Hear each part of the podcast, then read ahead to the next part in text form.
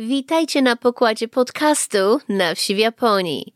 Waszym pilotem będę ja, czyli Two Cats Trooper. Dziś porozmawiamy o świętach Bożego Narodzenia w Japonii. Gotowi? No to lecimy!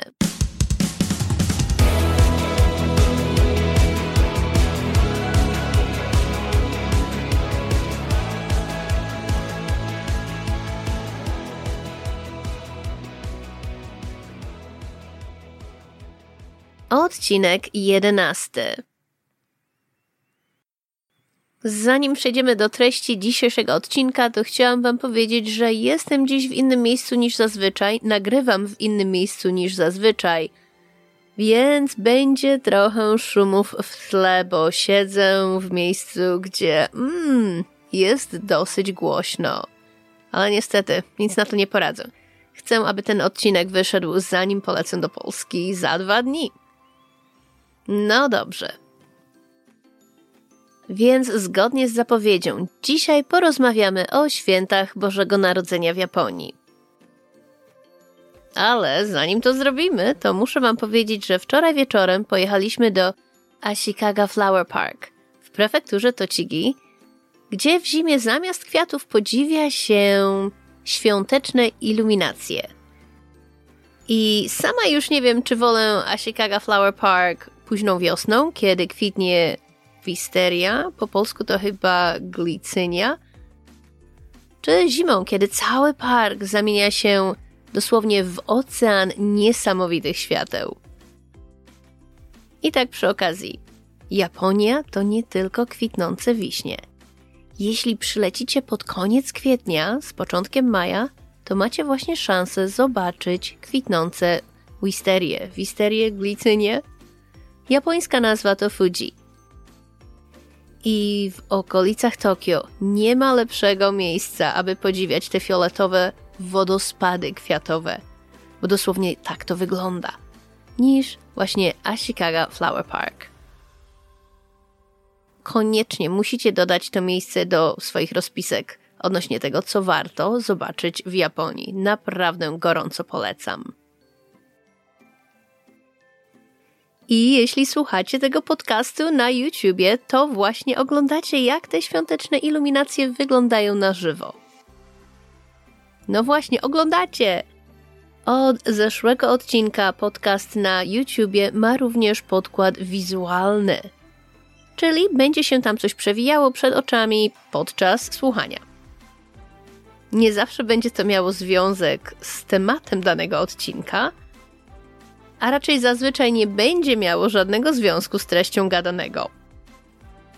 Ale akurat w tym przypadku się udało. Więc jeśli właśnie oglądacie światła w Ashikaga Flower Parku na YouTubie, to koniecznie dajcie znać, co o tym myślicie, jak wam się to podoba. A jeśli słuchacie podcastu na innej platformie, to wskoczcie na YouTube i też zerknijcie. Bo osobiście uważam, że naprawdę warto. Ale ja jestem fanką Tocigi pod każdą postacią. Bo choć już tam nie mieszkam, to wiecie, Guma i Tocigi to trochę jak rodzeństwo. Rywalizują ze sobą, wkurzają się na siebie, ale też nie mogą bez siebie żyć. No dobrze, a co wspólnego mają te świetlne pokazy ze świętami Bożego Narodzenia w Japonii? Wszystko albo nic. Zależy, z której strony na te święta patrzymy. No ale zacznijmy od początku. Boże Narodzenie nie jest świętem kalendarzowym w Japonii. To normalny dzień pracy. I w tym roku akurat fajnie wypada, bo 24 grudnia to niedziela, więc przynajmniej tyle dobrego. 25 grudnia idziemy z powrotem do pracy. To znaczy, ja nie idę do pracy, jadę na lotnisko i lecę do Polski. Na dodatek lecę lotem, to będzie ciekawe. Ale zanim cesarz Akihito przeszedł na emeryturę, to jego urodziny były świętem państwowym, a urodził się 23 grudnia. Więc wtedy powiewały wszędzie japońskie flagi, a ludzie cieszyli się z tego, że mieli wolne. I za czasów cesarza Akihito wiele rodzin zasiadało do kolacji hmm, pseudoświątecznej właśnie 23 grudnia. Bo czasami 24 i 25 była praca, a dzieci szły do szkoły. A w tym roku fajnie wypada, przynajmniej w naszej prefekturze, bo różne prefektury różnie to sobie ustalają. Bo ostatni dzień szkoły przed feriami zimowymi to 22 grudnia, przynajmniej większości szkół, w niektórych 25 to data, kiedy zaczynają się ferie. To znaczy się ostatni dzień szkoły to 25. Oczywiście dla dzieciaków mało to znaczy, bo zazwyczaj ferie zimowe to czas bardzo intensywnego zakuwania i chodzenia do szkoły po szkole, czyli do tak zwanego juku. I większość juku ma chyba tylko 3 lub 4 dni wolnego na nowy rok.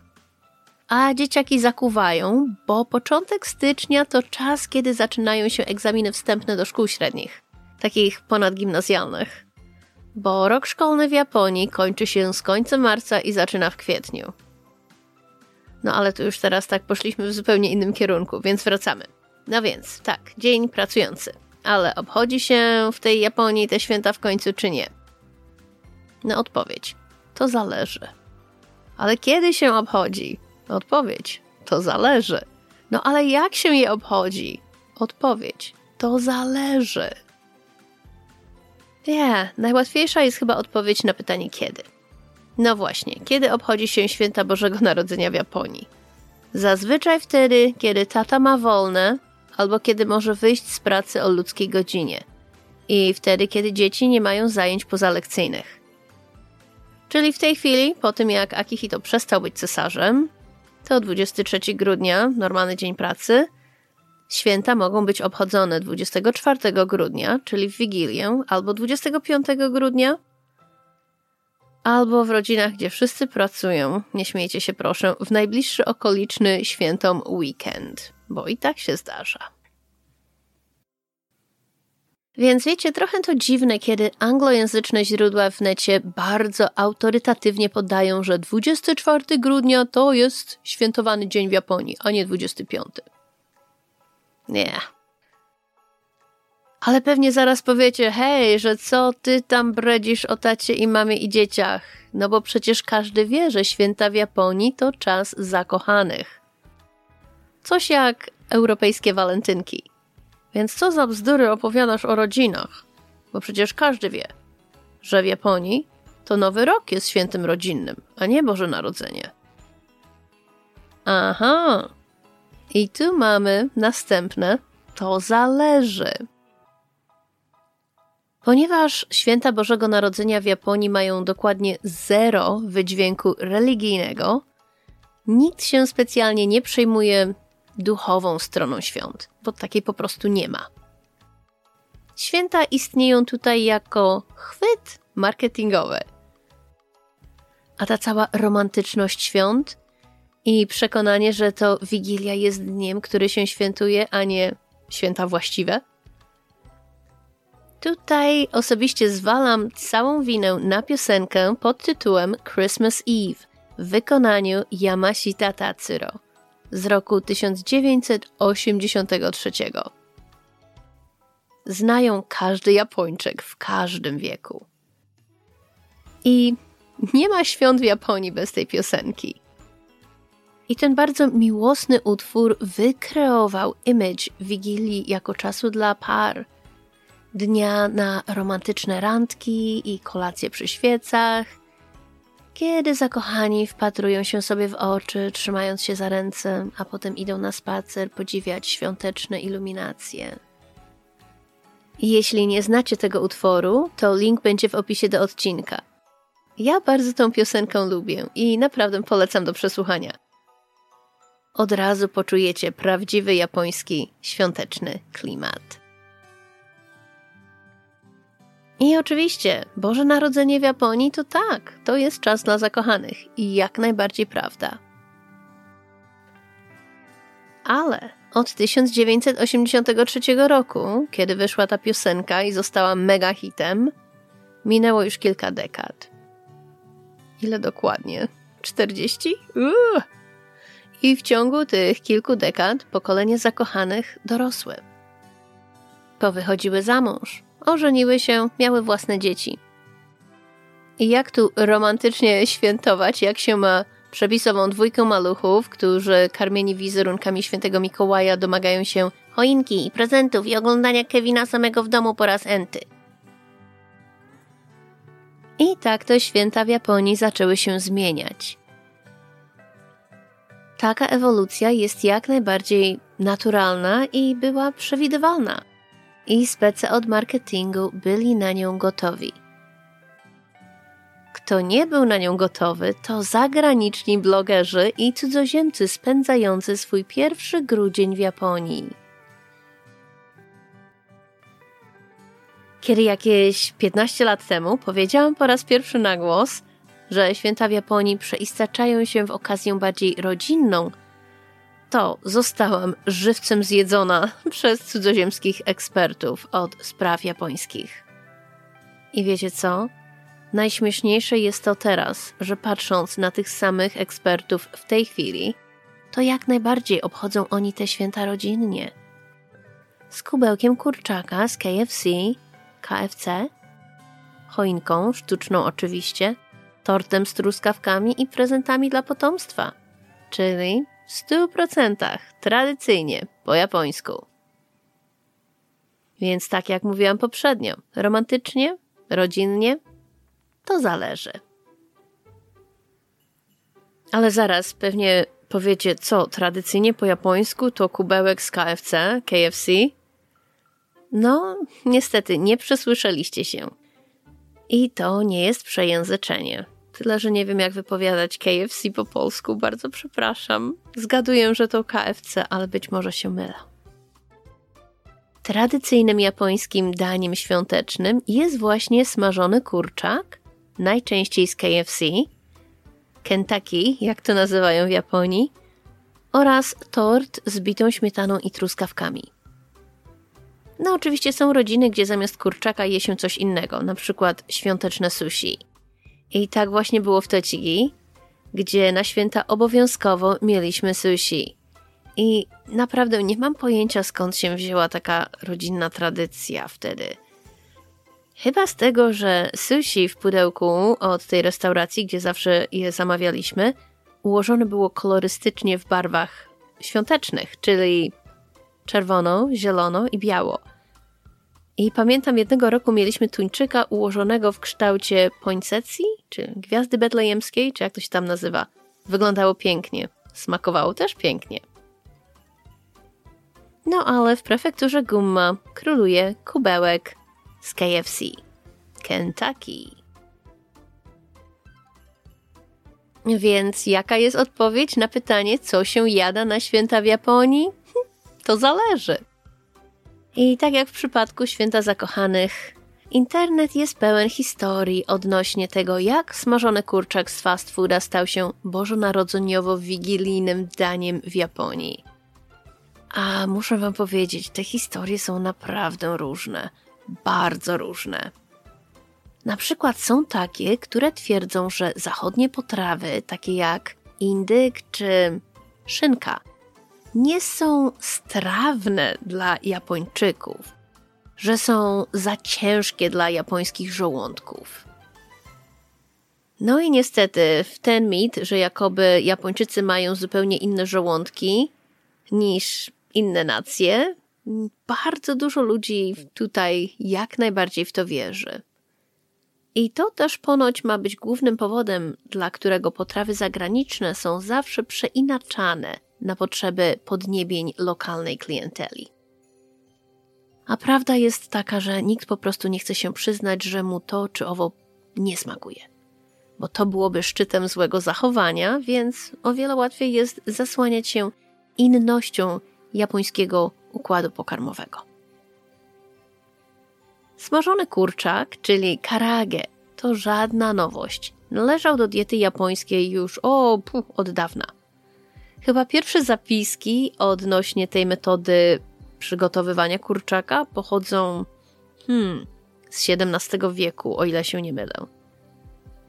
Co na początku lat 70. XX wieku, rzecz jasna, było nowością w Japonii, to właśnie KFC, Kentucky.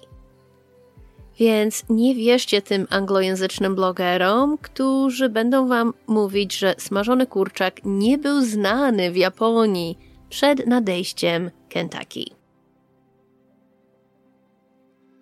Pierwsze KFC zostało otwarte w Japonii w mieście Nagoya w 1970 roku i nie było popularne. Bo niestety kurczak w stylu amerykańskim różni się od japońskiego smażonego kurczaka. No ja lubię obie wersje, ale jeśli mam możliwość wyboru, to hmm, przyznaję się szczerze, zawsze wybieram karagę.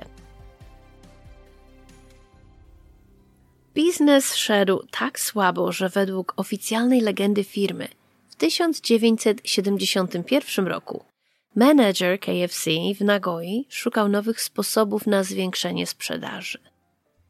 I ponoć podsłuchał on dwóch ekspatów, którzy narzekali, że brakowało im amerykańskiego jedzenia na święta, czyli indyka. A indyk w tamtych czasach był w Japonii mało znany. No i choć wtedy indyk był rzadkością, to muszę Wam powiedzieć tak przy okazji, że właśnie dziś widziałam całego pieczonego indyka w moim lokalnym supermarkecie. Na prowincji, w Gummie. Więc czasy się zmieniły i już wychodzi na to, że hmm, japońskie brzusia nie są aż tak delikatne, jak kiedyś w to wierzono. No, czy Japończycy zajadają się pieczonym indykiem na święta? Hmm. Jeśli ich na to stać, bo to towar o raczej ekskluzywnej cenie, to oczywiście jak najbardziej.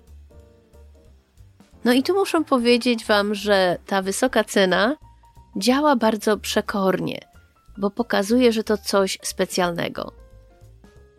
To tak samo jak z tymi bardzo drogimi owocami w Japonii. Mango za 4000 jenów za sztukę lub albo paczuszka winogron za 10 tysięcy jenów. I podobnie w tej chwili ma się rzecz z indykiem. To jest jeszcze w miarę nowość, ale sama widziałam, wzbudzał ogromne zainteresowanie. No i szczególnie, bo już był upieczony, a przecież większość japońskich domostw nie ma piekarników z prawdziwego zdarzenia. No ale wracamy do tej legendy Kentucky Chicken na święta. No i tak, już sobie mogę to wyobrazić. Dwóch Amerykanów w 1971 roku w Nagoi ze wszystkich miejsc Japonii, tęskniących za świętami w domu. No, albo to, no, albo to wymysł działu PR, albo ówczesny menedżer KFC w Nagoi, pan Okawara Takeshi, podsłuchał parę misjonarzy z kościoła mormońskiego bo inaczej to naprawdę nie widzę, jak to było możliwe. No ale bez względu jak do tego doszło, to rezultat był jeden. Ponoć pan Okawara wpadł na pomysł promowania smażonego kurczaka na święta. No i niestety, nie szło mu to zbyt dobrze, szczerze mówiąc. Ale w 1974 roku skierował się do profesjonalistów od reklam i marketingu, czyli do firmy Dentsu, a raczej do spółki córki należącej do grupy Dentsu. Dentsu to największa firma marketingowo-reklamowa w całej Japonii i chyba piąta największa na świecie. Dentsu to skrót od starej nazwy firmy, bo chcieli coś krótkiego i łatwego do zapamiętania i dodali do tego motto The Dawn of Tomorrow. No, nie wiem, jakie jest najlepsze tłumaczenie na polski. Brzask dnia jutrzejszego? Coś w tym stylu. No, wiecie o co chodzi. Patrzenie, patrzymy w przyszłość. Nagoya była jedną z trzech baz Dentsu, no i chyba nadal jest, oprócz Tokio i Osaki. No i tutaj taka mała tajemnica z mojego życia. Ja byłam niewolnicą spółki córki należącej do grupy Dentsu przez rok w Osace. Niewolnicą, bo Dentsu i wszystkie jego przyległości znane są z tego, że zapracowywują swoich pracowników dosłownie na śmierć. Dosłownie. Ale to chyba temat na inny odcinek. Ja wytrzymałam w kleszczach Densu przez niecały rok i chciałabym, żebym mogła zrobić tak, jak w jakimś filmie SF. Wymazać sobie ten rok z pamięci. Skasować go tak, żeby w mojej głowie nie zostało po nim śladu. Mhm. No ale gdzie byliśmy? Aha, Kentucky. Kurczak, Densu, Nagoya, święta. Okej, okay. jedziemy dalej. Spece od marketingu wypuścili reklamę ze sloganem, że Kentucky to Christmas. I dalszy ciąg tej historii już znacie. Kubełek z KFC jest teraz synonimem świąt Bożego Narodzenia w Japonii, w świadomości chyba każdego Japończyka. Trzeba swoje KFC na święta zamawiać z dużym wyprzedzeniem, bo w Wigilię czy w dzień świąt nie można sobie od tak po prostu podejść do lady i wziąć od ręki. Bo całe zapasy idą na potrzeby zamówień świątecznych, a kolejki są nieziemskie. No my idziemy na łatwiznę, bo w domu mamy air fryer, więc robimy własnego kurczaka. I wtedy przynajmniej mogę wybrać dokładnie te kawałki, które lubię, bo jestem dosyć wybredna. No ale zanim ciągniemy wątek świąt dalej, to Myślę, że możecie mieć pytanie, jak się tej firmie udało w ciągu jednego sezonu tak przekabacić całą Japonię. Zajęło to ciut dłużej niż jeden sezon. I przygotowania do wielkiego finiszu świątecznego trwały przez cały rok. I kiedy już świadomość Japończyków była odpowiednio przygotowana, to slogan, że Kentucky to święta, padł w umysł narodu jak w żyzną glebę. Bo w tym właśnie Dencu są mistrzami. Mieliśmy w pracy takie powiedzenie, że Japonia myśli to, co Dencu chce, żeby myślała. I nie chodzi tu tylko o produkty spożywcze i artykuły codziennego użytku. Mm-mm. Dencu jest tak związany z całym organizmem rządu japońskiego, że mówi się o tej firmie jako o nieoficjalnym ministerstwie do spraw PR dla miłościwie nam panującej partii politycznej. No ale chyba o Dencu będzie inny odcinek innym razem. Więc wracamy do tematu świąt w Japonii. Czy daje się tu prezenty? Oczywiście, albo to zależy. Ha, znowu ta odpowiedź, to zależy. Kiedyś, jeszcze nie tak dawno temu, w rodzinach były to małe upominki od świętego Mikołaja. Teraz dziatwa domaga się prezentów z prawdziwego zdarzenia. Od koleżanek słyszę, że ich potomstwo ma na listach prezentów takie rzeczy jak konsole do gier, smartfony i inne cuda, które zdecydowanie nie są małymi upominkami. I właśnie pomagałam jednej z moich koleżanek w kupnie deski dla syna. Syn jest w szóstej klasie podstawówki i już od roku truł wszystkim, że od świętego Mikołaja chciał dostać snowboard. No to dostanie. Sama mu tą deskę wybierałam. No więc jak wyglądają te święta od strony rodzinnej w Japonii? Po obiedzie z kurczaka i tortu z bitą śmietaną i truskawkami na deser i rozpakowaniu prezentów idzie się oglądać pokazy świateł świątecznych, czyli to, co właśnie oglądacie w tej chwili na YouTubie. Zimowe iluminacje. Ale zaraz, chwila, truskawki, tort. A świeże truskawki? Oczywiście. Sezon na truskawki w Japonii zaczyna się z końcem listopada i trwa mniej więcej do początku lata. Truskawki są oczywiście hodowane w szklarniach i tu muszę Wam powiedzieć, że wielu, bardzo wielu Japończyków jest zszokowanych, kiedy słyszą, że truskawki to owoc letni i że rośnie sobie normalnie w glebie, w naturze. Prefektura Tochigi słynie z truskawek i nawet znajduje się tam japoński Instytut Truskawki. ale o tym również będzie odcinek innym razem, bo naprawdę jest wiele tu do powiedzenia. No dobrze, święta, teraz już wszystko wiecie. Boże Narodzenie w Japonii to święto komercyjne, wykreowane przez speców od reklam i marketingu.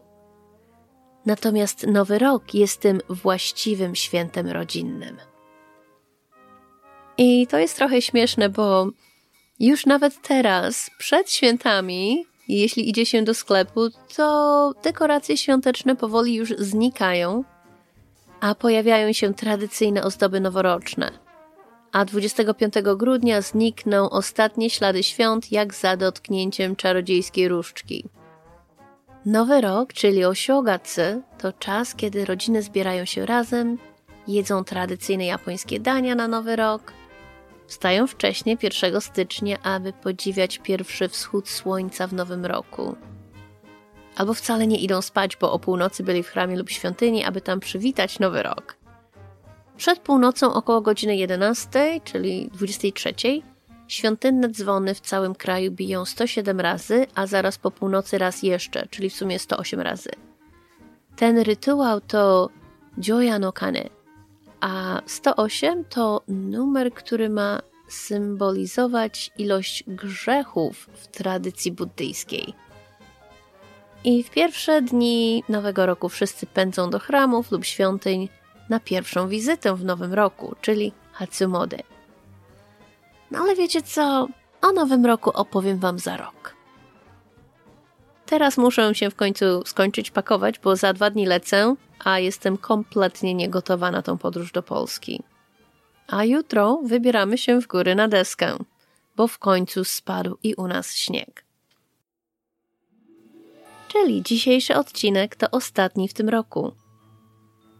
Dziękuję Wam z całego serca za, za to, że dopingujecie temu podcastowi. Każdy komentarz i każde słowo wsparcia bardzo wiele dla mnie znaczy. I jak zawsze, jeśli macie ochotę na więcej treści od Two Cats Trooper, cyfra 2 Cats Trooper w pisowni angielskiej, to zapraszam na Instagram. Wszystkie linki będą jak zawsze w opisie do odcinka. Życzę Wam spełnienia marzeń i wszystkiego, co najlepsze w nowym roku. A my zobaczymy się, a raczej usłyszymy się w styczniu. I to już wszystko na dziś. Niech moc będzie z Wami. May the force be with you. Do usłyszenia.